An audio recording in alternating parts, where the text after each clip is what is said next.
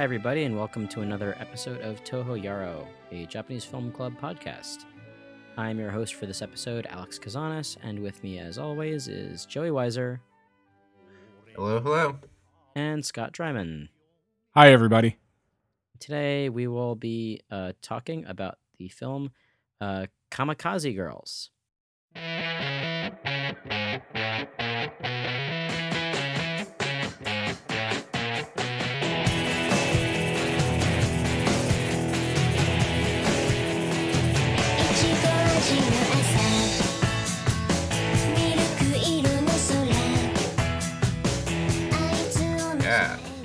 this movie uh, fucking rocks. Pardon my I, I want to mention real quick that this movie was requested by a listener, uh, Jason Rainey, who also requested Wood Job. So it's a he's two for two. Uh, yeah yeah he he is and they they kind of uh i don't know they feel similar mm, uh in that like they're sort of they're like light and fun and also heartfelt um so yeah kamikaze girls. This film was directed uh by a gentleman known as tetsuya nakashima. Um i haven't seen any of his other films but uh he's got a couple uh a couple uh, he's got a, a pretty good decent amount under his belt um including uh see memories of matsuko paco and the magical picture book um, and confessions uh, which apparently was selected as the japanese entry for best foreign language film at the 83rd academy awards and Hmm. made the final shortlist in uh, january 2011 uh, and uh, fun Ah. trivia is that uh, he was apparently supposed to direct the live action adaptation of the Attack on Titan series, but uh, he had to leave the project due to differences with the rest of the project uh, production team. Dodged a bullet there. Yeah. Um, it, it should also be noted that for this particular movie, Kamikaze Girls, he was given the Best Director award at the 2005 Yokohama Film Festival. nice. Yeah. Um, but before uh, this was a movie, it was uh, a manga and also a light novel. Uh, the uh, the novel uh, predates the um, the manga, of course. Yeah, yeah. I think it was the novel first. Yes, light novel was. Uh, I think that's the general trajectory. yeah, that's that's usually how it goes. Uh, the light novel was written by Novala Takemoto, uh, which is, of course is a pen name, and um, he is a Japanese author and fashion designer. So that makes some sense, given the uh, oh yeah. yeah, given the subject matter of the movie. And the manga was written by uh, Takemoto-san and also um, Yukio uh, Kanesada, and it was actually published in English by Viz. Uh, Yeah, some time cool. ago. And I remember this movie actually did come out. Uh, this movie came out uh, around 2004, um, and Viz did publish it. Uh, that's when I first um, was alerted to it ba- basically around when it came out. Um, uh, my friend Greg, who I've mentioned on this podcast, and those of you who listen to the One Piece podcast know Greg. Uh, I believe he mentioned this movie to me at the time, uh, but I didn't end up watching it until very recently. Until we just, well, until this podcast, really. Do you guys Yeah, have uh, history? I'd never seen it or really even heard of it. I think I'd seen it around like video rental places looking in the international section, but like cuz it, it like looked kind of familiar to me and I think after in the sort of like Netflix days it had been recommended to me a couple times, but I just it just kind of like blew over me. I was just kind of like, "Oh, yeah, I don't know." Th- didn't really strike me. Uh but then um uh yeah then someone then we had that uh jason recommend the movie to us and uh i think it had already been on your list as a possible one to cover. And i was like oh so that's like a thing? That's like a good thing? I should check that out. Um so i'm glad that we watched it. Yeah, I had I had heard of it um just like talked about. I didn't actually know anything about it except that it was originally a light novel. And so uh, finding out just now that it was actually then adapted into a manga and then into this makes a lot more sense to me for the kind of pacing of this with the, a bunch of kind of different vignettes uh, making up the movie. But uh, yeah, I had heard about it, and uh, just based on the name alone, I was kind of suspect because you never really know with a lot of Japanese uh, cult cinema stuff. Uh, but yeah, I, this is my first time watching it, and it was uh, super fun and heartwarming. Yeah. Um, this movie, I knew it was going to be fun because I've seen trailers for it, but I didn't realize um, how consistently fun it was going to be. Uh, generally, I I usually um, gear up for being disappointed when when I see that a trailer looks really fun. I'm like, oh, this is probably like a part of the movie. Like, um, for example, they did a real good job making this trailer. yeah, like I think there's some anime in the trailer, and I'm like, oh, I see. There's probably going to be like only a little bit. Um, like there's a little bit of like uh there's an anime segment in the beginning of the movie, for example, like like uh, the opening credits, kind of. And I was Mhm. like, oh, okay, this is. Uh, in the credits, it says, "Oh, anime segment by uh, Studio for uh for four degrees Celsius," and I um I was like, okay, they probably are talking about this this opening part. Um, but no, it surprised me because there's actually a, a really cool uh, anime segment Mhm. like halfway through the movie. Uh, so the um, so yeah, the movie uh itself is is interesting in that so the manga only takes uh only takes uh, a certain part of the light novel, and um, I believe the uh the movie also takes just a a uh, just a portion of of the book as well. Huh. So um, I guess we should. Uh... Oh, oh yeah, cast. We should talk about the cast because, man, everybody fucking kills it in this movie. Yeah. Uh, so right off the bat, Momo, uh, Mo, uh, one of our main characters, Momoko uh, Ryugasaki, uh, is played by Kyoko Fukada, and uh, she has uh, a pretty a pretty decent um, career, really, uh, it uh, spanning uh, twenty years, um, uh, to this date, which is pretty uh, which is pretty wild. Uh, she was in Ring Two, uh, Kamikaze Girls, of course. Uh, uh, Yatterman, uh, she plays Doronjo, which is awesome. Uh, I think the Yatterman movie is on our uh, is on our list. Um, and uh, Mission Impossible Samurai, which is not related to the Mission Impossible series. That's funny. Yeah, she also has a very extensive television career as well, um, as well as uh, discography. She's uh, she is also a uh, J-pop singer, Hmm. uh, and she's won uh, various awards, um, uh, various acting awards, i- including uh, several for Kamikaze Girls. Next, we have uh, Anna Tsuchiya, uh, who plays Ichiko and uh, she is less of an actress and more of an actual model. Um, the other movies that she's been in uh, include Taste of Tea, which is on our list. I believe it's Hmm. on your list, Scott. Yep. Um, uh, Gonin Saga, uh, Kamui Gaiden, and Paco and the Magical Book, which is um, another Nakashima movie uh, that we uh, mentioned earlier. And uh, apparently, her uh, this is her the role that she is known best for. And she reportedly used um, uh, her like an, an actual real life backstory for the inspiration for uh, Ichigo. Hmm. Uh, let's see here. Um, so Momoko's dad is played by uh, Hi- uh, Hiroyuki Mi- Miyasako, um, who was in the uh, live action 20th Century Boys movie, which I did not know existed. Oh, uh, there's three of them. Wow. Yeah, they're not very good. oh. they're very well cast. Uh, everyone like looks the part, but yeah. Uh, yeah, it looks like he's uh, he's well known for.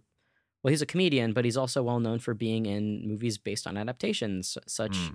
such as uh, Casshern, and uh, uh, Mega Monster Battle Ultra Galaxy, and Ultraman Zero. So he's been in, uh, yeah, two at least two Tokusatsu movies, which is uh, which is fun. We've been name cool. dropping a lot of very regrettable live action anime adaptations this episode. Well, it's it's uh yeah. Well, I mean, I I, I most of them are, so it's a, a high hit rate. But yeah. I'm I'm basically going through their entire cast because I think this I know I I love the whole cast of this movie and no, yeah, everybody's great. everybody is really great. Yeah. Uh, Momoko's mother is played by uh, uh, Ryoko uh, Ryoko uh, Shinohara, who has a uh, humongous filmography, which also includes uh,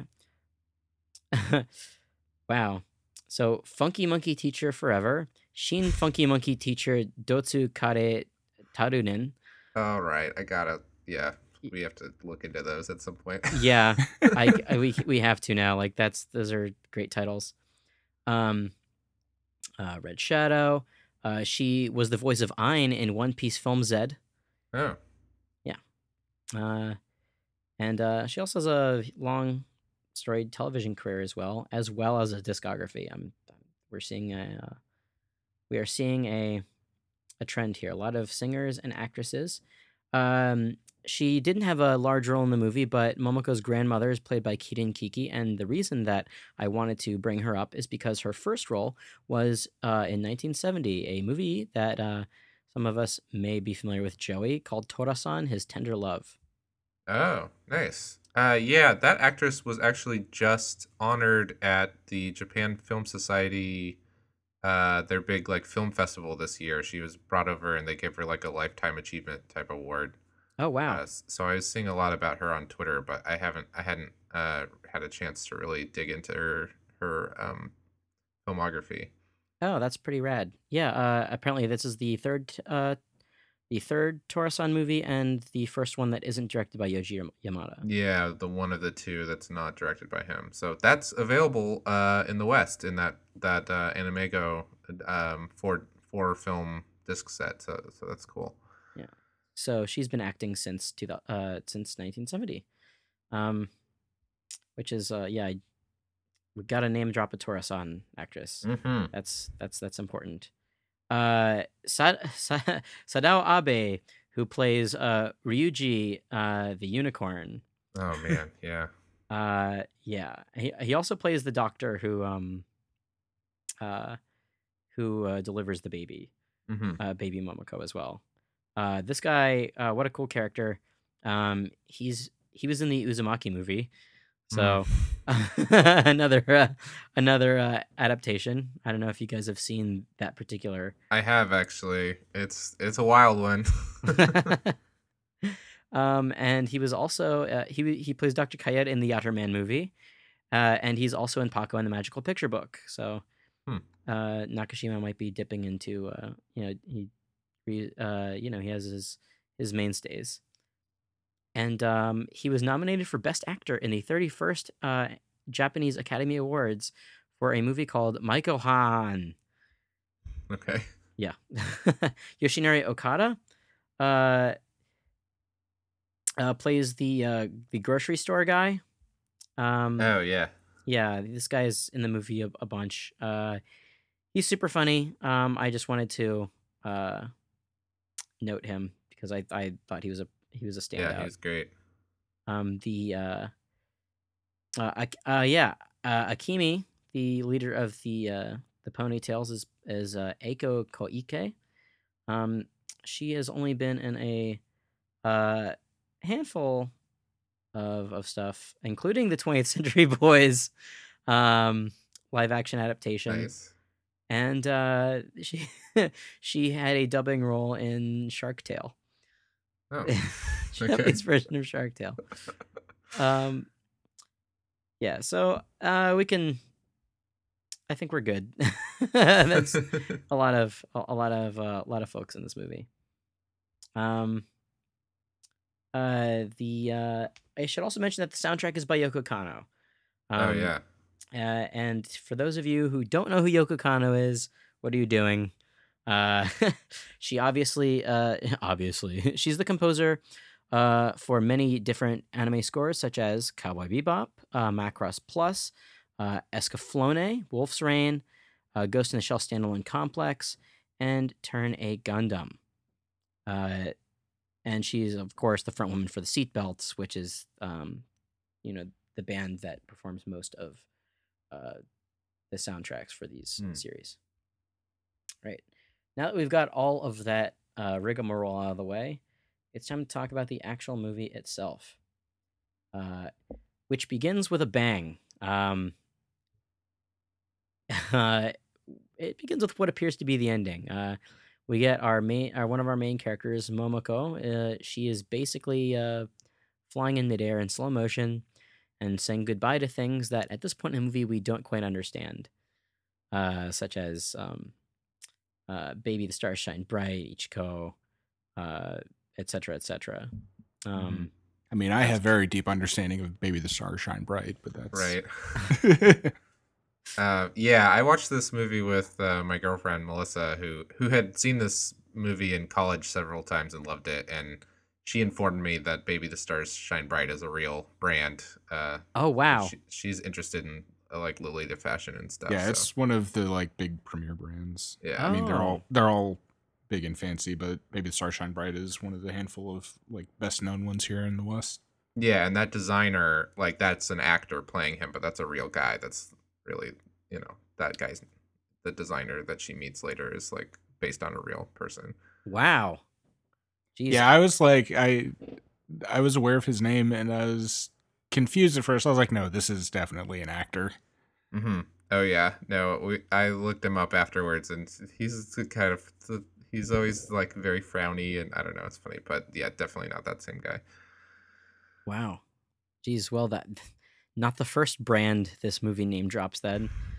Uh in a certain way.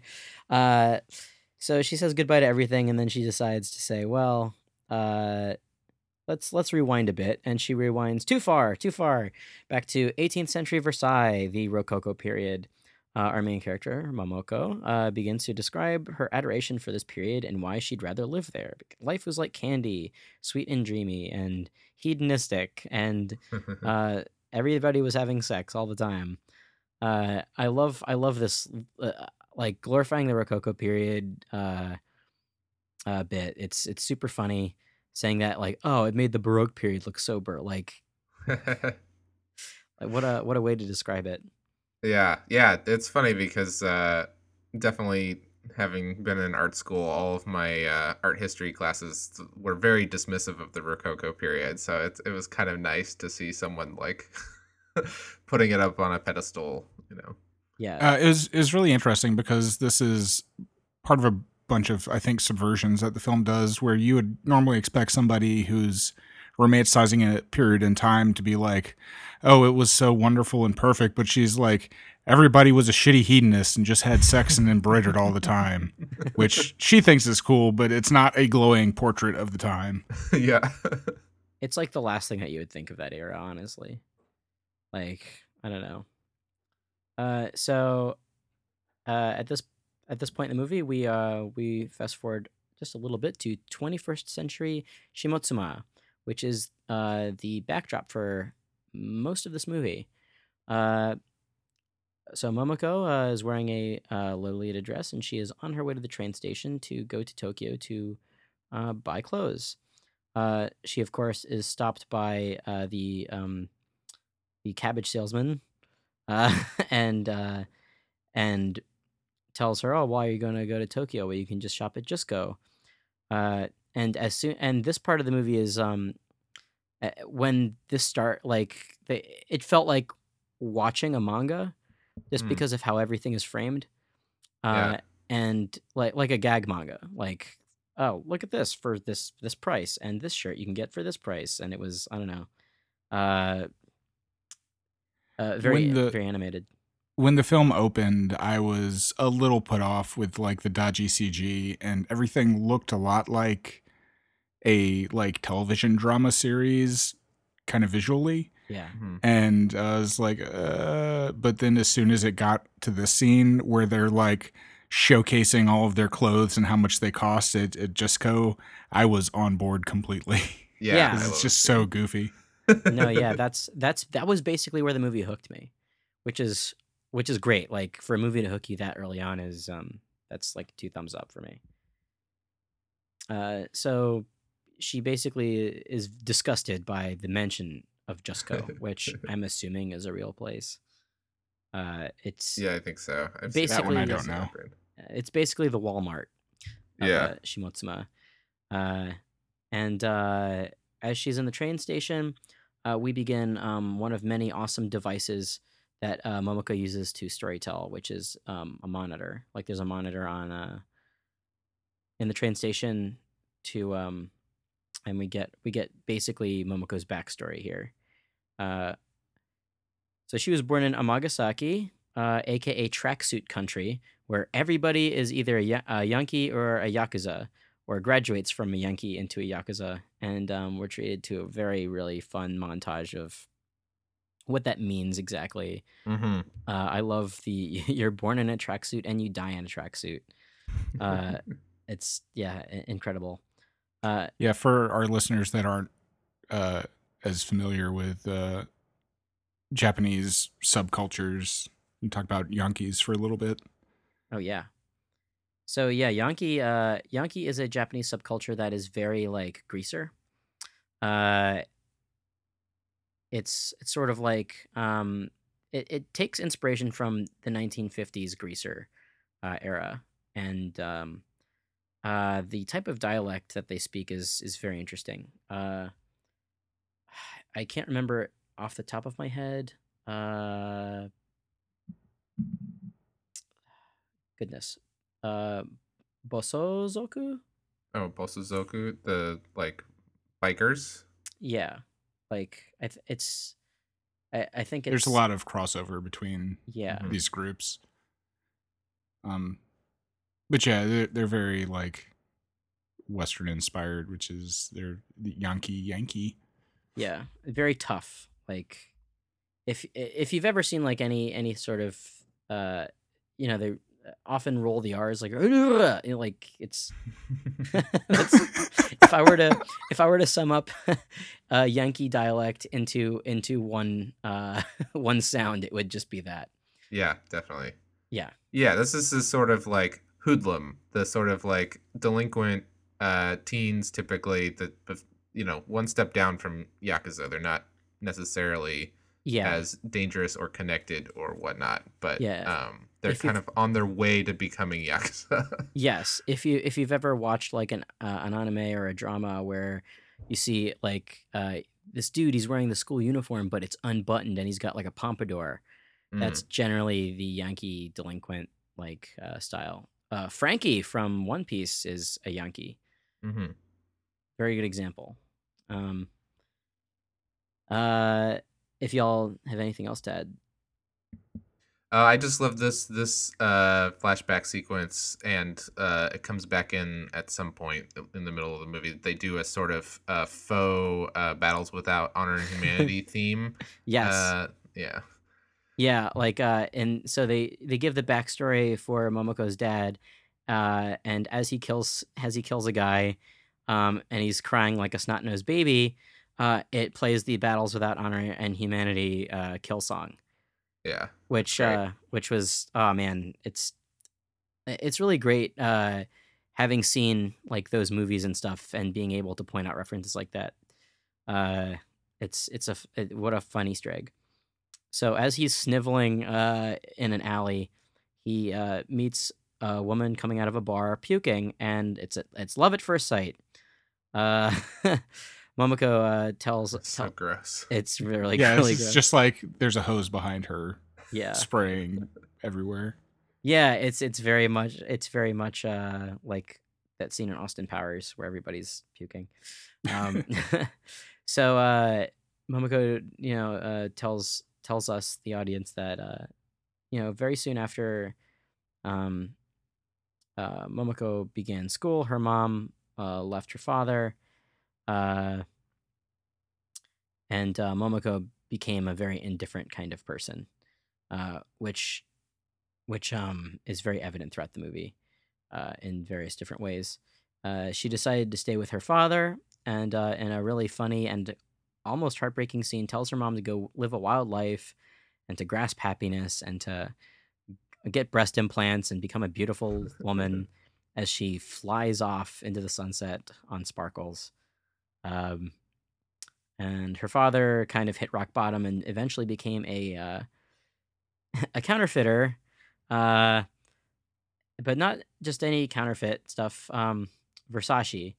Uh, it's too much work to bleep out Versace like they do in the movie, so I'm not going to do that for the podcast. Yeah, I I was cracking up every time they said Versace. They would they would bleep it. Amazing. think all the Love that merch they just bleep says it out, but they wouldn't blur the lettering on the clothing itself. I think it might be spelled slightly differently then. Okay. Yeah, I don't, is I don't think there's an there's I think it's just Versace Yeah, it's Oh. Ver- it's Versace. with a ch. Yeah, and um, and uh, uh, he sort of works his way up in the counterfeiting ranks and saying, "Oh, hey, we what we should do is we should combine it with another counterfeit uh, company." So they counterfeit Universal Studios, uh, which they also bleep out in a different way. And I noticed that it says Universal Stadium like on the uh, on the label. Oh, that's great. I kind of lost my shit at when he's when he's pitching this to the Yakuza boss, uh, talking about double brands and collaborations and how he just doesn't get it. I'm like, holy shit, this guy was ahead of the curve because that's everything now. Yeah, Yeah. it's a Versace Universal Studio mashup.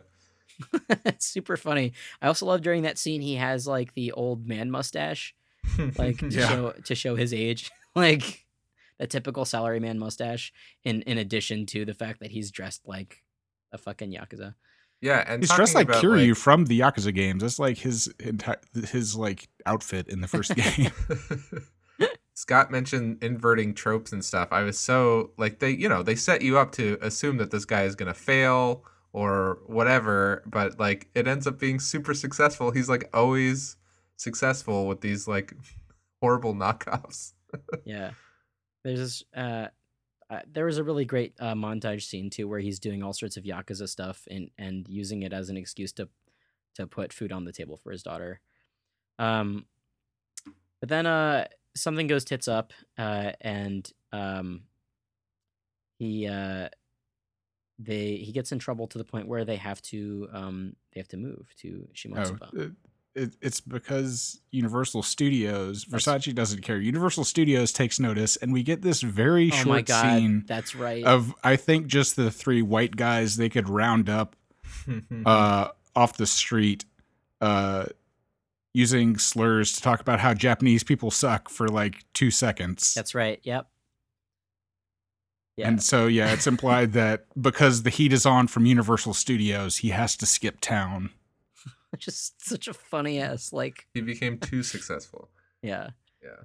so that's eh, that's what happens when you're in the counterfeit business kids you'll you'll fly too close to the sun on wings made out of universal stadium Uh, so uh it was uh so they have to move to shimotsuma where um where uh where he had grown up i believe and uh we're um we're introduced at this point also to uh Momoko's grandmother, who I need to point out because she's so awesome.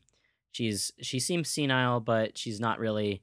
Uh, she just got hit in the head too many times because uh, she uh, she was a pugilist. Um, she fought a lot as as a youth, and uh, is why she had lost an eye. Um, I thought that was such a fun detail uh, Yeah. for a character that we only see like maybe twice or Mm. three times in the whole movie. Uh, so Momoko gets hooked on the Lolita style uh, one day in Osaka, and uh, she can't get enough of Baby the Stars Shine Bright clothes. Uh, so we have a montage of her conning her dad out of money uh, by saying, "Oh, my friend is sick," or uh, uh, and she needs money for the operation. You know, try to pull on his heartstrings. So he gives her money to help her friend, but she's actually buying baby clothes. Uh, Mhm. so Yeah, the uh, the other subversion here, I think the core one in the movie is that you would expect the protagonist of a film like this to be like, you know, kind of prissy and fussy because she wears fancy clothes, and and she is to an extent, but she's mostly like a borderline sociopath, where oh, like yeah, she has a hard time. It, like it's a story point that she has a hard time feeling emotions for anything and is very nihilistic. Uh, even though she cares about these clothes a lot, like nothing else gets through to her at all, and it's it's kind of an interesting character to have as our our protagonist. Mhm. Yeah. Um, I didn't think that I would like her as a character so much. Um, just because as far as tropes go, I thought she was gonna be like, oh, you know, cutesy and just the good girl, but she ends up being like uh an asshole. Like she is a Mhm. terrible person, uh, which we'll get into. Um, uh, at least for the for a good chunk of the movie. But it's it's interesting to say that what she's the way that she says that she got hooked on these clothes. She said that she was reborn. Uh, the old me was killed, and I was reborn. Uh, and and all she ever wanted at this point was to uh, eat sweet things and to uh, live the rococo lifestyle. Uh, so uh, present day, uh, she's pretty much out. Uh, she's pretty much out of money because her dad is out of money. Um, things things aren't looking too good for old Daddy Momoko. So she decides to sell her dad's Versace knockoffs online, and gets a letter from what uh, appeared to be a young girl who wanted to uh, by Versace. Um, and so we have our second main character, enter Ichiko uh, of the Ponytails, a girl biker gang. Uh, she shows up, and uh, Momoko is is flummoxed uh, because her handwriting uh, and way and manner of writing is pretty much that of um, little girl. Mhm. Uh, and when Ichiko comes and uh, starts talking in a, a Jidaigeki type dialect, uh, which confuses uh, Momoko and me, to be honest, because I don't think she talks like I this. like, what the fuck is going on here? Yeah, it's like where hath where hath be Momoko or something. It was very very uh, out of left field and very funny. I, th- I think it's because she assumes that Momoko is a little girl playing dress up like a princess. Oh, so she is like trying to play along, Huh. not Right. realizing that it's Lolita and Momoko's an adult. Right. Then she finds out that she's the same age. Um and uh Ichiko is enamored by all of the Versace stuff. Um it's it's uh they make a point in the movie in saying that uh the reason that her dad made it so big with the Versace stuff is that Yankee subculture loves uh, brand name stuff, especially Versace, and even if it's a knockoff, they will still buy it just because it's got the name on it uh, which comes through in in Ichigo's search for a uh, a jacket. Um, so she ends up accidentally getting a discount by um, Ichiko giving her, or uh, yeah, Momoko giving Ichigo a much lower price than expected, and uh, and Ichigo says, "I won't forget this. If you ever need need help, then just call on us, the Ponytails." Um, but eventually, of course, Ichigo would come to hang out more and more and more. Uh, and um, she clearly, uh, clearly wants a friend. Uh, and every once in a while, if um, Ichigo is uh, insulted by Momoko, she will headbutt her without any hesitation, which uh, I thought was super funny as a device. yeah. Yeah, I like how casually violent she is. Yeah, it's super funny. Yeah, and it's kind of like interesting to me and kind of nice that I oh, I don't know if nice is the right word, but the it's funny to me that Momoko never gets like really mad at her. We always just kind of cut to the next scene and she's rubbing her head. Yeah, So, you know, she's hurt, but she's still I think they both kind of want friends. Uh maybe Momoko less so than than Ichiko, but like uh but something about her makes it so that when she gets uh, you know attacked, she's not just saying like get out of here, you know. She- I think also she's very willing to admit she's a terrible person, and I think in a lot of those cases she's like, "Yeah, I had that coming." Yeah, it's it's pretty evident.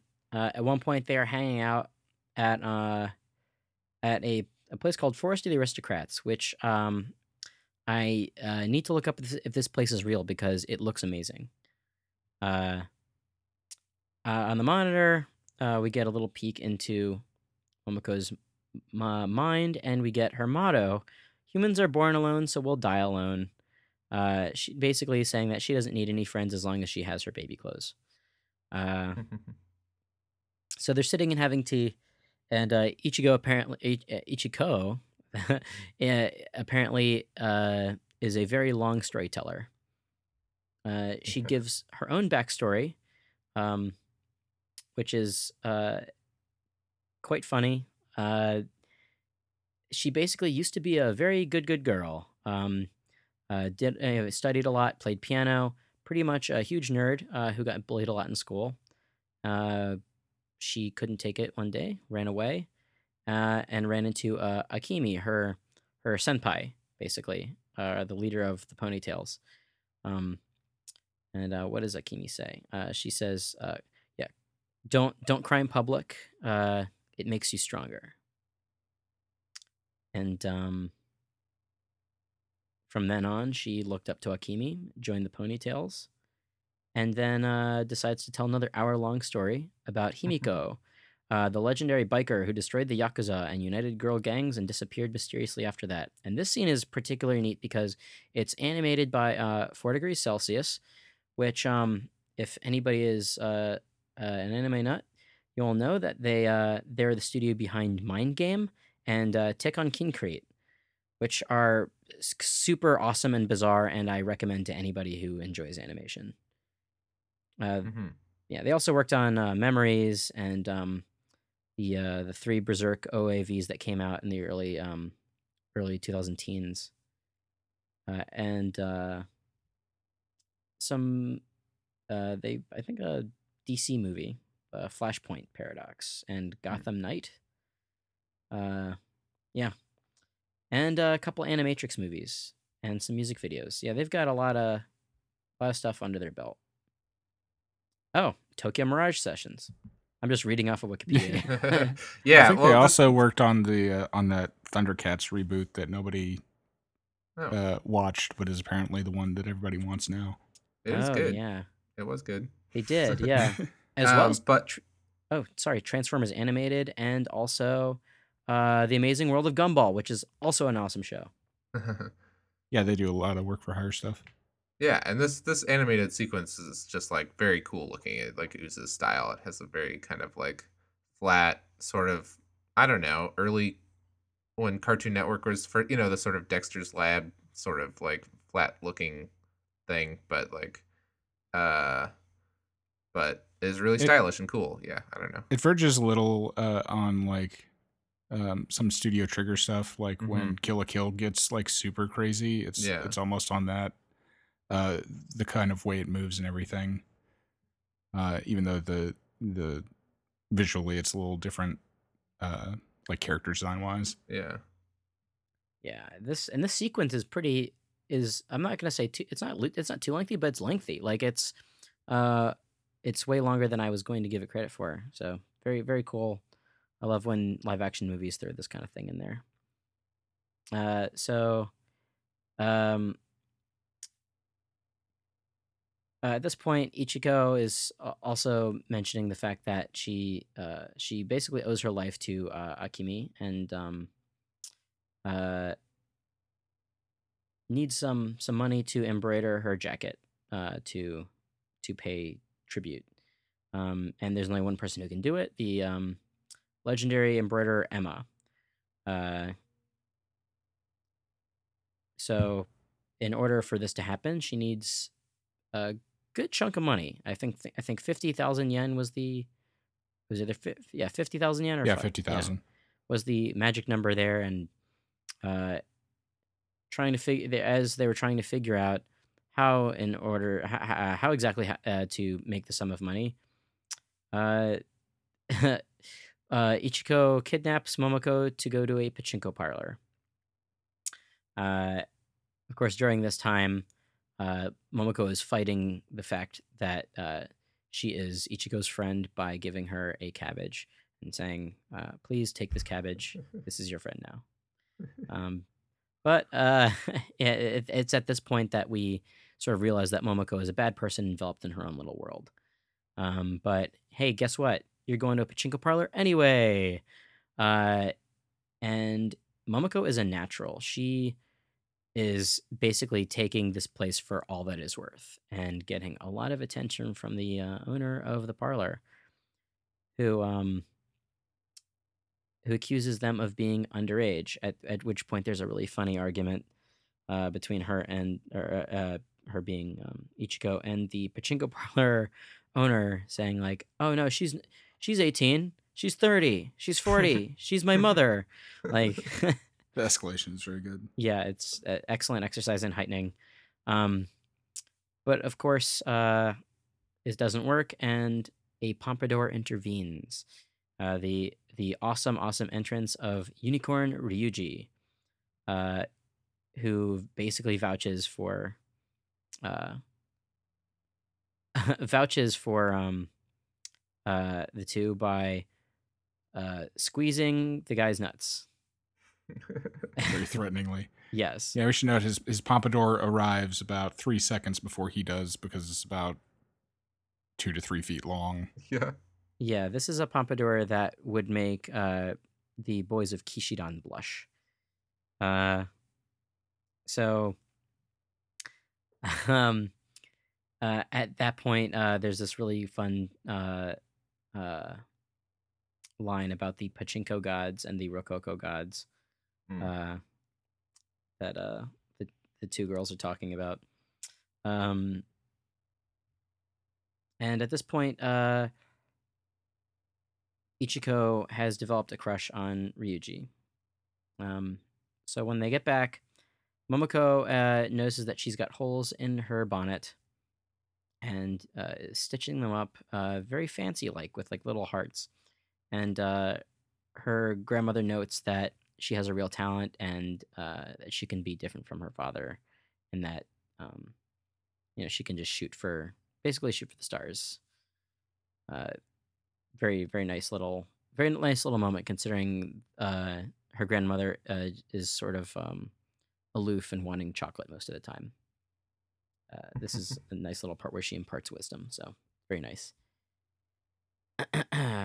um, let's see. So uh, the next day, uh, the two of them, uh, Momo and Ichiko, actually end up going to uh, Baby the Stars Shine Bright to uh, buy some clothes.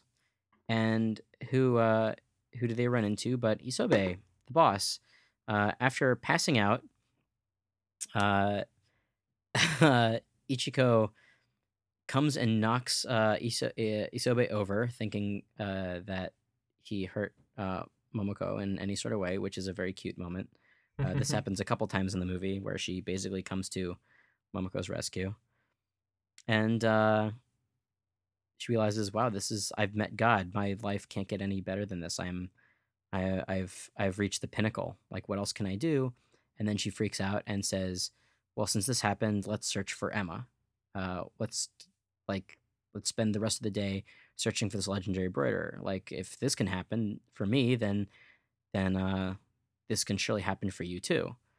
Uh, didn't it doesn't happen. They have a little spat, and um, eventually Ichiko trusts entrusts her kamikaze jacket to Momoko to embroider. Uh, Momoko, I forgot to mention this earlier, but she um, points out that the jacket has a kanji wrong. Oh yeah. Um, I don't, I didn't write down what the kanji was though. yeah. Yeah, but I don't know enough to it actually looked recognize pretty what it would have said complicated. wrong. Yeah, so it seemed like it was kind of a, a hard kanji, but it probably I don't know. So here's the thing. I, I was pretty convinced for a long time that Ichiko was actually lying about the gang existing at all.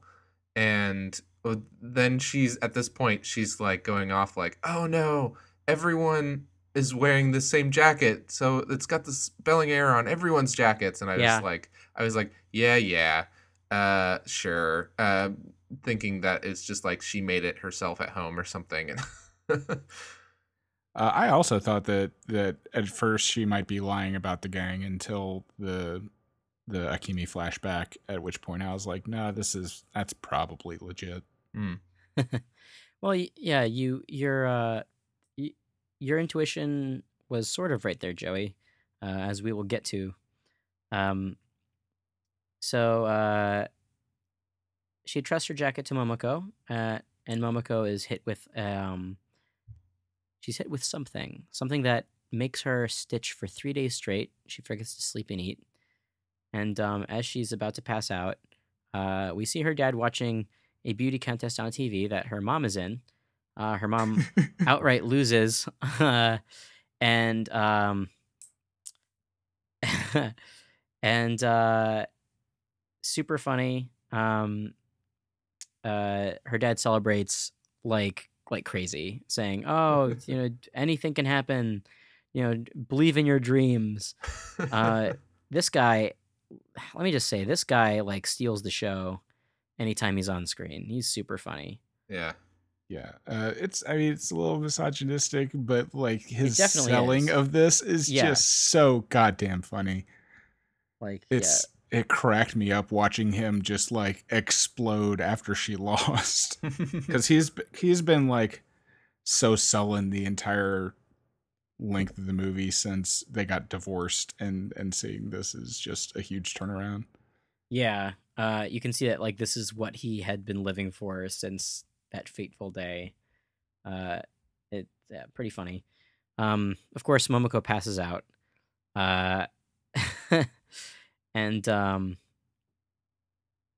uh, Ichiko comes and uh, kind of wakes her up. They they uh, they go out um, onto a hill and um,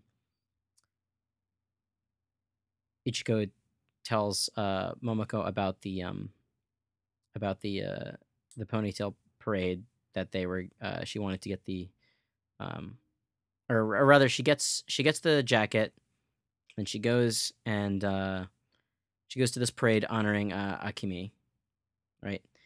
And uh, the next time they meet, Ichiko tells Momoko that the parade went well, but then they have this little flashback to what happened there. And Akimi is now quote unquote riding with Ryuji, and one more. She's pregnant. Uh, so yeah, looks like Ryuji's pump ain't the only thing that's uh, fertile. Alex, no. Sorry, I had to I had to keep going. I couldn't stop. Uh, so now uh, now um Ichiko's har- uh yeah Ichiko's heartbroken. Uh, and uh, there's a really um really sweet uh part here where uh you know Ichigo, Ichiko is told by Akemi that you know you shouldn't cry in public because you know you know uh, then you'll look weak and uh, Momoko says well this isn't public. So she has herself a good cry with her friend which is nice. Um Momoko also tells her that if you want something uh, you should go for it. If you like something take it I believe she says. Uh so um yeah the the end of uh, Ichigo's first love I think this is a like a this is this part like evokes a coming of age story I think which is which is really nice it's like a fun little subplot but uh yeah, cour- this was a little weird for me pacing wise. There are a couple weird parts pacing wise, and kind of how I talked about how this felt like a manga with different vignettes and kind of like chapters ending and beginning. And uh, I felt a little bit after this, I was like, this isn't the end of the movie. There's still more of it, but this is like an ending of, Yeah. of a chapter at least. So that was a little weird to me. Yeah, I could see where this would be like in a manga, like where the manga would have legs, like little stories about these characters. Um, what I forgot to mention is during all this, she gets a uh, text message from Isobe, and um, he meets uh, he meets with uh, Momoko at at Baby the Stars Shine Bright, showing her a uh, uh, a dress that needs to be done with a tight deadline, and uh, he can't have it sent out to do, and she needs to do it because uh, he loved the work that she did on her own bonnet. Uh, uh, I also forgot to mention that um, when she met Isobe, he had seen the stitch work that uh, she had done to um, to her bonnet, and he freaked out.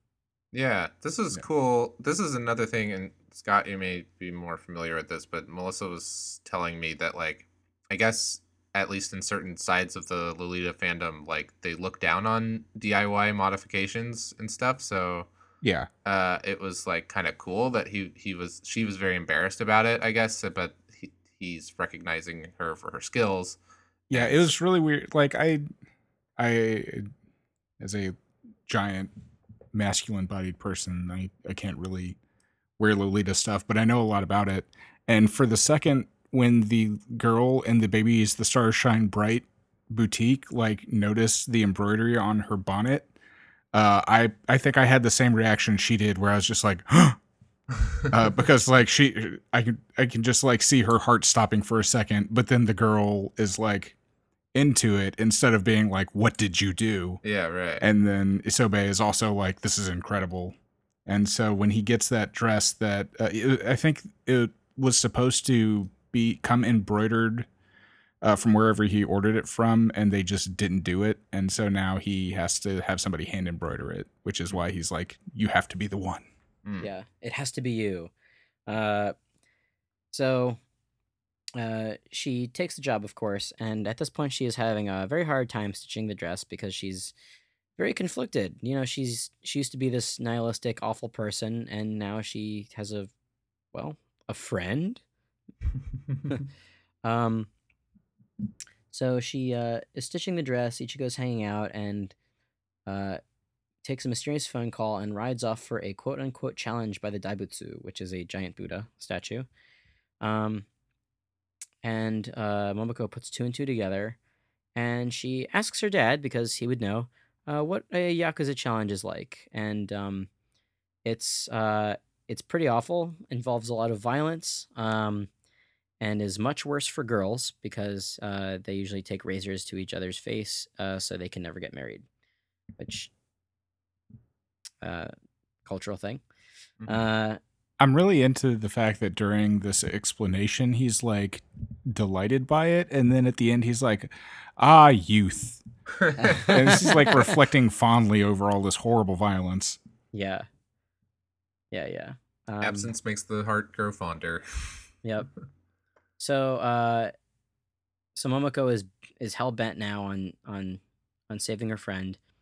Uh, so she has to call her boss and tell him that uh, she can't finish the dress right now, even though the deadline is like yesterday. And um, he gives a speech which is going to sound like he's you know like saying you know well your work isn't this isn't a hobby this is work and this should be the most important thing in your life. But then he goes on to say that you know when i was a kid i didn't have any friends. This was you know this was my life. And then he says i don't want you to be like that. You have a friend. Go to her. Save her uh so basically with that permission she's she's off uh she takes the uh earlier in the movie there is a bike a a, uh, a scooter that uh used to belong to Momoko's grandmother that Ichiko uh, had noted. Uh, at this point, we'll call it Chekhov's scooter because uh, Momoko gets on it. Uh, her grandmother tells her how to ride it, and off she goes. And then, boom, she's hit by the cabbage truck. And here we are at the beginning of the movie again, where she says goodbye to Baby the Stars Shine Bright, Ichiko, etc., etc. Um, and she's having a little bit of a, a dream sequence, so to speak, where um, she is pretty much reborn uh, and comically falls from the sky uh, on her way to heaven uh, back into the cabbage truck, and she is completely fine. Uh, she uh, makes her way. Uh, I was watching this with with my wife, and uh, I was like, "It's just like when you hit a deer on the side of the road and it runs off to the forest, and then you wait a beat, and she's going to run off into the woods and die five minutes later from internal bleeding." oh God. I was like, "No."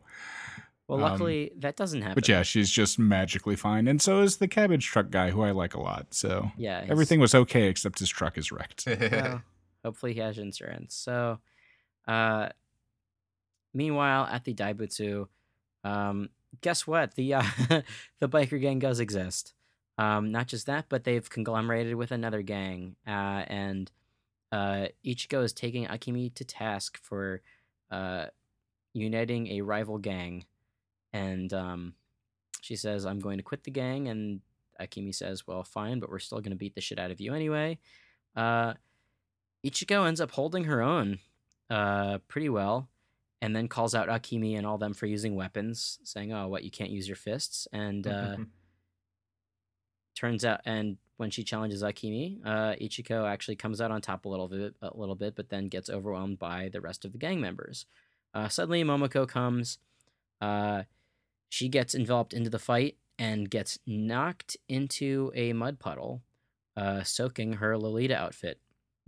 Uh, she then snaps, and um, violence, extreme violence. Um, she takes a bat and swings it wildly, and then drops a bombshell on everybody, saying that she is the legendary biker Himiko's daughter, and uh, gives a backstory that seems to fit with the backstory that we heard from her earlier. Uh, at this point, Yeah, it was is interesting because I was like number one. I was like, did I miss something? This mostly fits, but maybe I'm missing s- some pieces here. Yeah, it's Yeah. great because it does fit very well. Like Uh, it could be the twist. Yeah, and then uh, while that was going on, I was like, the entire time I had heard when they said the name Emma, I was like, well, that's a weird name. And then at this point, when they're like, when she's saying Emma is a he, I realized that uh, Emma is another way of saying Enma, like Yeah. the the Buddhist king of hell. And so the it, it, for a a kind of legend, having the people named Princess and the King of Hell is is pretty cute uh, choice of names. Yes. Uh yeah, super funny. I was completely I I was I was on the same page as Akimi. I was like, "Oh shit." Um so yeah, she basically calls Akimi's bluff saying that, "Oh, you think oh, so uh Himoko told you to do this? Well, guess what? Guess who's daughter guess guess guess who's her daughter? Me." So, um they end up winning the day. Uh they get off scot free because everybody is completely blown over by the fact that this is uh, Himiko's daughter, saying that, oh, well, if you mess with us, then you're going to be messing with the legendary biker girl. Uh, so they, as they ride off into the sunset, uh, Momoko and Ichiko, uh, uh, Ichiko uh, knows that you know it was a bluff, and um, Momoko says, "Well, how did you know?" And she's like, "Oh, because I made Himiko up, um, years ago, and the legend sort of outgrew, uh, grew itself. Like it, it just became bigger, bigger than it was meant to be." Um, during that during that scene where she's telling this story, it keeps cutting back to uh, Ichigo, and you see increasing looks of disbelief on her face. And now those make a lot more sense. How this was she was more confused than everybody else, who was just kind of like in awe. Yeah.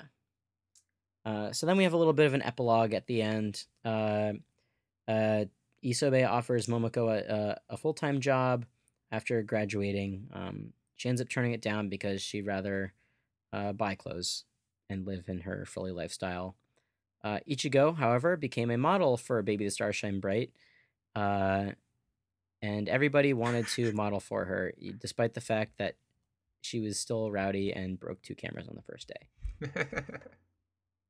So that was the end. That's the end of the movie. That's that's Kamikaze Girls. Yeah. And yeah, that um in that last scene, like well, the the big confrontation scene, I, I remember when it first got there, like I thought, oh man, this is such a cool location, like that Buddha statue in the background and stuff, and I was like, and there's like a weird little mud puddle lake thing, which doesn't quite seem like cool, but that's fine. But then you kind of see why because they needed that to like, you know, ruin the dress and and all that stuff. Yeah. So what'd you guys think? Uh, I'll go first. I uh, I there's a lot in this movie that didn't quite work for for me. None of it really like was a complete letdown, but some things um I was just kind of like eh.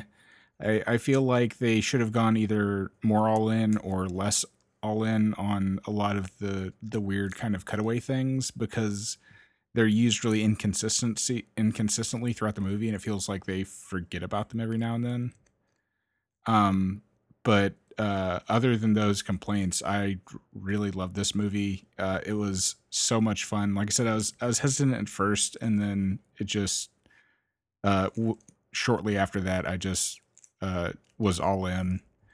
And this, uh, a lot of it is um, gave me uh, a, a similar vibes to uh, Life is Strange, which is a flawed video game, but still has a lot of stuff that that I care about about uh, the friendship between uh, two teenage girls, and so there's a lot of echoes here. Hmm. Um, and yeah, just like all the writing, the performances, like almost all of the comedy is great. Um, and yeah, I, I was pleasantly surprised after having kind of been like tepid on this film just from the title alone, Mm. hearing about it before.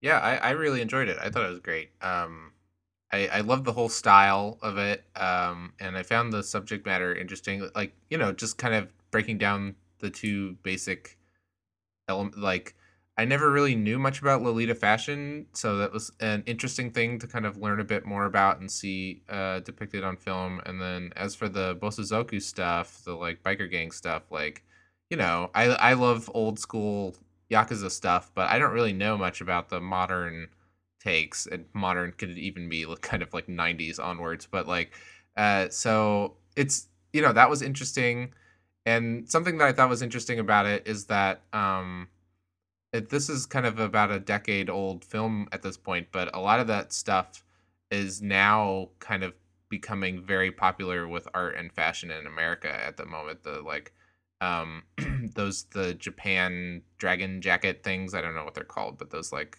uh sort of baseball jacket looking things that that the you know Ryuji the unicorn wears and the the whole girl gang aesthetic and stuff is something that I see a lot. They're called As kamikaze jackets, I think. Yeah, is that what they're are, is that what they're called? Yeah. Um, so I, I, I thought that was kind of interesting. I was like, wow, this is actually kind of a perfect moment. Like, I think a lot of people should check out this film right now because I see a lot of uh, artists and stuff that are really into that uh, that aesthetic. Um, and I like that both of the characters seemed pretty realistic. Uh, neither of them, you know, were necessarily the the straight man to the other one's fool. They were both pretty foolish in their own ways. They're both kind of dumb in, in some ways, but also very dedicated and sweet in in other ways. Um, and um, you know, I I never uh felt like a sort of big. I never had this big like boom moment where the film hit me super emotionally. I'd say, but I still enjoyed watching it a lot. I thought it was really cool and, and fun. Yeah. Um it was insanely fun. I I really loved how well paced it was and how funny it was, like consistently funny. Um yeah, I didn't really get a, a gut punch, like emotional gut punch, but I did um I did think that some uh bits were really heartwarming and uh, I really liked uh Momoko's arc uh Mm. throughout the movie. Uh just how like terrible of a person she was, but then became like sort of grew to understand um like the meaning of friendship almost like it's Yeah. uh uh, yeah it's it's it's so good. Um i uh so i just did a little bit of googling and um this movie was yeah filmed basic, basically in uh shimotsuma uh which is in the ibaraki prec- uh, prefecture. And uh for the forest of the aristocrats is a real restaurant uh, the giant Daibutsu is a real place. Like all these places are real. Jusco is also real. Oh yeah, I actually looked that up uh, while we were talking about it, but then the the subject kind of passed on. Uh, Jusco is uh, the is an acronym for the Japan United Stores Company. It's basically like a chain of malls, basically these general merchandise stores that, uh, or hypermarket as uh, Wikipedia uh, is labeling them. So, um, yeah, yeah, supermarkets basically. Oh yeah, awesome. Yeah, what's so aristocratic about this forest anyway? Well, yeah, I think uh, if I ever, if I'm ever in the area, I will go. uh, yeah, so uh, I want to talk uh, very briefly about the music and how fucking awesome it is. Mm. Um, I am only really familiar with um, with Kanno's Cowboy Bebop Yeah. uh, so- soundtrack, uh, and this is so different. Uh, it's so varied. Like there's so much. There's so much different stuff. uh, Like it, feels like there's many different genres of music in this movie. Uh, but anytime there's some, some music in the background, I'm just like, man, this song sounds awesome. Uh, so I'm gonna have to look up the soundtrack to this uh, at some point. hmm I really, uh, really liked it. Yeah, I think Uh, the music was great. Uh, did you guys have any um, favorite favorite scenes? I liked all the like meta humor, you know, the the jokes and stuff that like Scott was saying maybe it could have used a little bit more of. Um the like Momoko's narration bits and stuff and one particular instance that I really love it that I think we kind of hit on at the beginning is the when the townspeople are professing their love for Jusco and Mhm. we see them proudly displaying their clothing with the prices uh, popping up and stuff and it looks almost like a commercial or something um, I love the meta-ness of it, and I found that very funny. But uh, something that was also really kind of cool about that scene is that this wasn't, and uh, this is another instance of it sort of inverting tropes. Like this isn't like the whole townspeople are like laughing at her because they hate her and they don't get her. You know, like they were still pretty kind to her. They were just kind of confused by her. And so it wasn't a thing where she has to escape, you know, that's kind of the way that she is is categorizing it for herself, but viewing it from our perspective. Yeah, she's the one who's disgusted by them Yeah. rather than like who's this weirdo in weird clothes. yeah, yeah. So I, you know, I I I love that about it. Um and I found that part very fun and and telling about that character as well. What about you, Scott?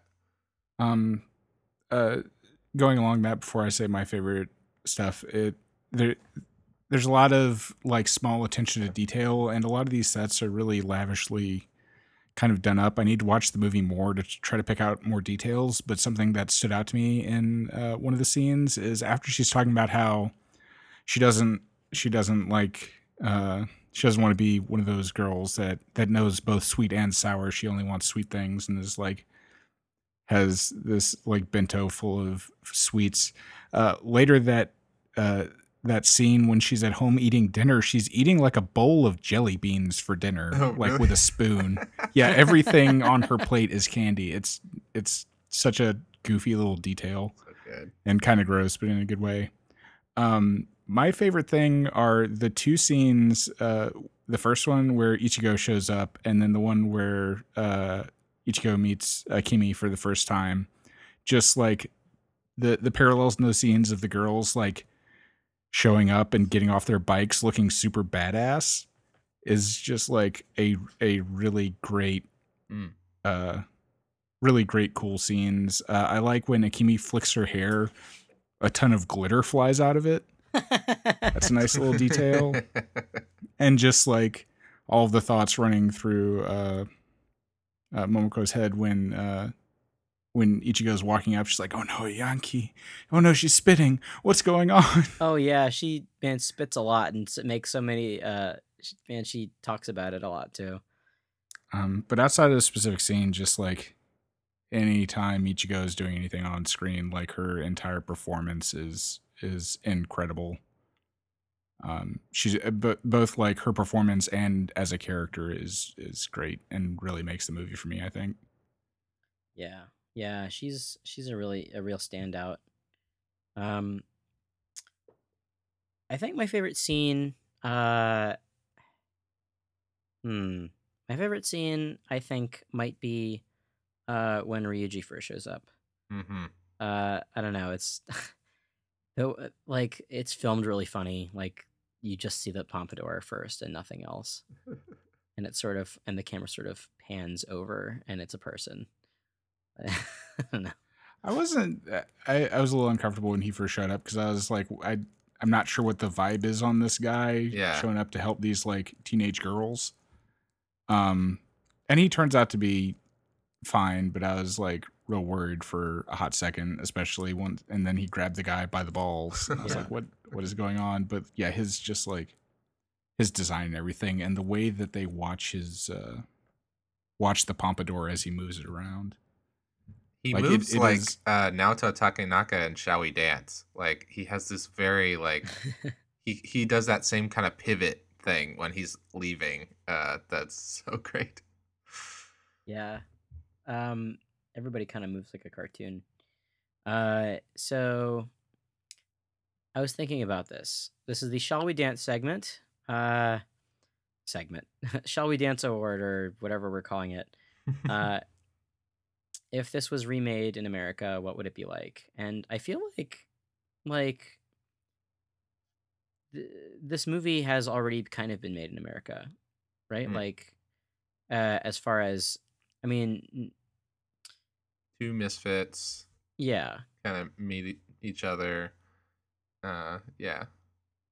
like I mean, at this point, you could even re- retain one of them being a Lolita. You would have to find like a different subculture for the for the more brash girl. But could- like she could be a biker, right? or a punk, yeah. A punk, yeah. yeah, probably just generic punk. But yeah, the, like I said, this reminded me a lot of the the ca- there are some character parallels. It's not one to one, but it reminded me a lot of uh, of Life is Strange, which is a very similar story of of two kind of uh, out, girls who don't really fit in with anybody else who have this uh, friendship in spite of that. Hmm. Um, but uh, something I wanted to uh, well, you, you can go ahead if you had any more Oh, no, comments no, about no. the, Yeah, the I'm- Western stuff. Well, well, that's the thing. Like, it's pretty. It'd be pretty easy to make this into a Western movie because it's, uh, like, the heart of it is is pretty universal. mm-hmm. Definitely.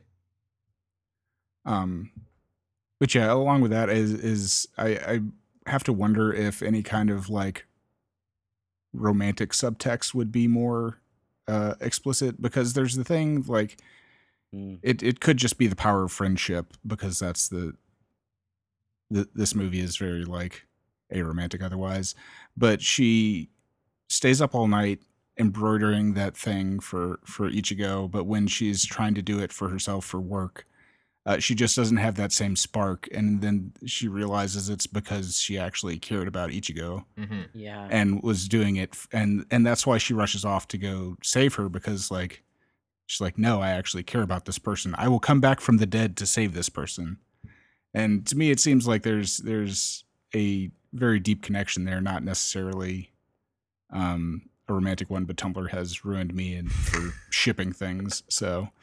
But yeah that just like the the strength of that connection between them. Yeah, definitely. um Yeah, uh, it's it's really funny that you mentioned that because I I, I fully expected them to just be uh, involved with each other by the end of the movie, m- uh, uh, because as you say, Momoko's drive to help her, and uh, not to mention Ichigo's rushing to save her like a knight every single time she passes out or yeah yeah, I thought that was super cute. Um, so the uh, the Takashi Shimura Award for breakout performance, scene stealing breakout performance. Uh, what do you guys think? it's her dad right Yeah, it's got is that the consensus Oh, that's a good one. Yeah, I was gonna mention. Uh, well, I wanted to mention Yoshiyoshi Arakawa as the grocery seller just to like, give him a runner. Yeah, up. he's good I don't think that he maybe is the towering number one, but he gets a bronze medal or something.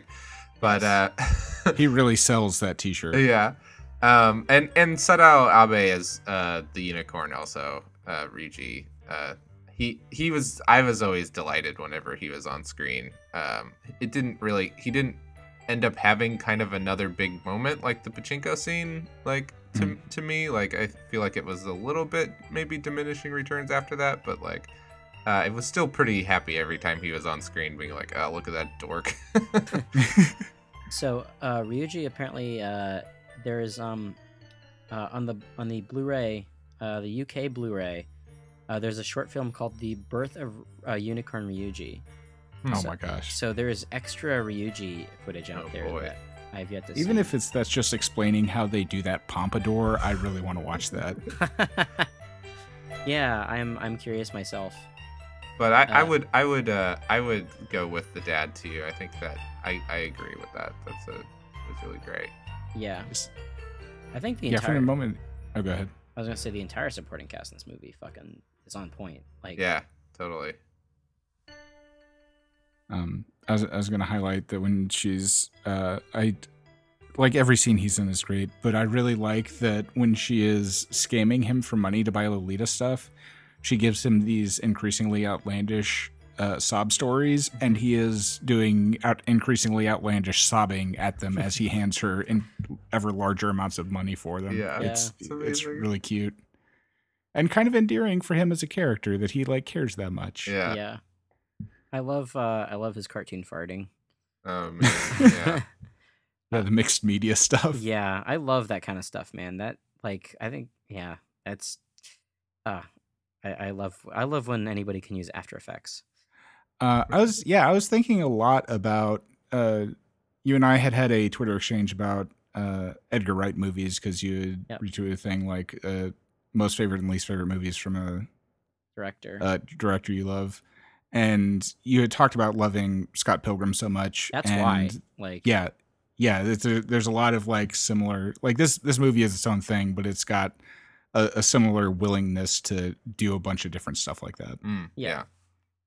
yeah that's that's basically why i'm such a fan of it um i i you know like going back to my favorite scene i think i do like the um i do like uh momoko's uh flashback best i think just because Yeah. it has it has the dad the most in there and Yeah. it has that really funny like he's uh he's he's like a a yakuza from battles of the honor of humanity except he's a snot-nosed uh sniveling uh feeling bad about killing a guy like I don't know. Uh, that entire segment just had me rolling. Um, yeah. So I think I think that that about covers it. If you guys have any other uh, comments I'm good. for this month, yeah. Yeah, I'm good. Well, what do we got next month? Oh, next month, October. Uh, I'm excited about this one uh, for a couple of reasons. Uh, we're going to be covering Invasion of the Astro Monster, uh, aka Godzilla versus Monster Zero. Um, this is possibly my favorite Godzilla film. It's definitely one. It's one that I can pretty easily point to as one of my favorites. Uh, I really love this one. I'm looking forward to talking it with uh, about it with you guys. It's like I think the fifth or sixth Godzilla movie uh, in the in the franchise, so it's kind of pushing pretty forward a little bit. Um, and um, I'm curious to see how um, you know Alex uh, reacts to it and stuff. Um, Oh yeah, but- this is going to be my first Godzilla versus insert monster here movie. Oh, cool. wow. Oh, yeah, you're right. Because the other two we've covered have been uh, Godzilla solo movies. Yep. And this one is definitely my favorite Godzilla movie. So Yeah, Wow. it's great. yeah, Um, Godzilla versus Mechagodzilla is real good as well, but uh, you know, the, there's a lot of good ones out there. But uh, this one's probably my favorite. Um, but the other thing that's exciting about this is that we are going to, for the first time, have a guest on the show. Um, we're going to be trying this out, like maybe not on necessarily a regular basis, but from time to time, we want to bring people on to talk about movies with us. And uh, so, first off, for this film, uh, we'll be having Grant from the Blade Licking Thieves podcast on the show. Um, Blade Licking Thieves is a really great. Uh, they call themselves an Asian media podcast, uh, where they cover a lot of Japanese as well as like you know Chinese and and all sorts of different uh, type of uh, like you know wuxia, kung fu, uh, anime, all that stuff. Um, and Grant's been tearing up Twitter recently. Uh, he's at Grant the Thief uh, with stuff like a, a big One Piece uh, manga read through thread that he's been doing, and, and a lot of tokusatsu and anime uh, watching threads and stuff. So he's a really fun guy, and and um, he, he uh, has a great uh, podcast. So I think that'll it'll be fun to have him on. yeah, I'm really looking forward to it because the, everybody on that podcast is coming from a different place than we are, and a lot of those, uh, a lot of the stuff that they cover, even though some of the same as as us, they've got different perspectives. So I'm looking forward to having another voice in here to mix things up. Yeah, Yeah. totally. Yeah, yeah. Uh, I'm also looking forward to it. Grant, uh, Grant's One Piece thread is is legendary. Uh, it it's very um, If you like One Piece, then you can't miss it. It's super awesome, and uh, and Blade Licking Thieves is a fucking awesome podcast. So, uh, Yeah. a welcome addition. Uh, so as far as plugs go, um, you can find me at dude exclamation all one word on uh, Twitter and Instagram. Uh, I will be at um, SPX, uh, Small Press Ex- Expo in Bethesda, wandering around the, the weekend of September uh, Fifteenth. 15th. That's right, the Saturday and the Sunday. Um, Mhm. uh, Joey can elaborate on that when it's his turn for plugs, of course. Um, I will also be uh, in London, Ontario, the weekend of uh, September 22nd for Forest City Comic Con. If any of our listeners live there, uh, please come and see me with Super Art Fight.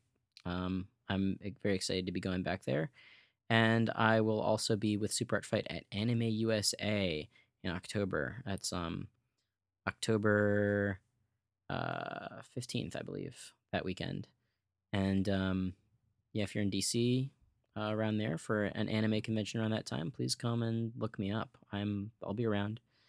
Uh, and uh, you can listen to me on the One Piece podcast, of course, every week, and uh, another Twitter account that I have that uh, people seem to like is called Weeb Simpsons. If you don't already follow it, what are you waiting for? Wow, that's a lot. And Uh, if you're looking for me, you can find me on Twitter at VriskaChat, V R I S K A C H A T. Um, I will be going to Anime Weekend Atlanta. I can't remember the actual dates, sometime at the end of the month. it's the weekend after SPX. Um, Yeah, it's the weekend after SPX. Um, I, depending on what day you catch me, you may find me. Uh, I may be running around in a Final Fantasy uh, summoner costume, so look out for that. And this year might be the year that I finally buy the live action Yatterman from the discotheque booth. So look forward to that. Um, I'm at Joey Weiser on Twitter. Uh, JoeyWeiser.tumblr.com is where I post news about uh, my comics work. Um, I'm a cartoonist, the author of the Merman graphic novel series, which um, just today, uh, as we're recording this, so um, the fifth book came out in softcover. So, um, so the whole series is available in softcover, uh, as well as hardcovers that are getting uh, increasingly kind of difficult to track down as some of those early volumes, and it's uh, available digitally as well. So, um, check that out. Uh, linked from my um, Twitter account and stuff, you can find my uh, portfolio site, tragicplanet.com, tragic-planet. Um, and uh, please also uh, find me at SPX before I move on to Toho Yaro. As we were talking about, uh, yeah, SPX is the 15th and 16th of September. Um, Small Press Expo in Bethesda, Maryland is a really, really cool uh, comic show uh, that's just artists and publishers uh, sharing their work.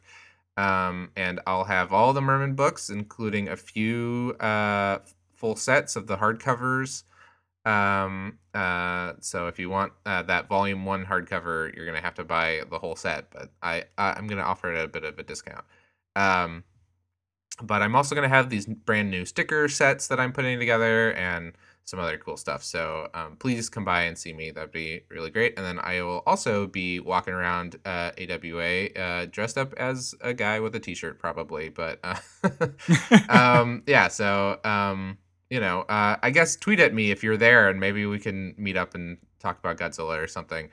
Um, and then as for Toho Yaro, um, they are we are on Twitter at Toho Yaro, where we tweet about our upcoming uh, episodes and our current episodes, as well as any uh, Japanese movie news or like cool things that uh, uh, we see people uh, talking about Japanese film and stuff on Twitter. Um, that's a really fun account. Occasionally, there will be a thing that's like, um, like a really interesting Japanese film tidbit that I want to share on my own Twitter, and I'm like, no, I'll just give this to Toho Yaro. We'll do it on the Toho Yaro account. So please, please follow that uh, as well as our personal accounts. Um, and you can um, email us uh, tohoyaro at gmail.com and follow uh, like like us on Facebook as well and um, comment and um, uh, what do you say subscribe rate and review on iTunes and your other uh, podcast listening apps uh, that helps us out a lot Wow, great. Uh, well, that about does it for this month of Toho Yaro.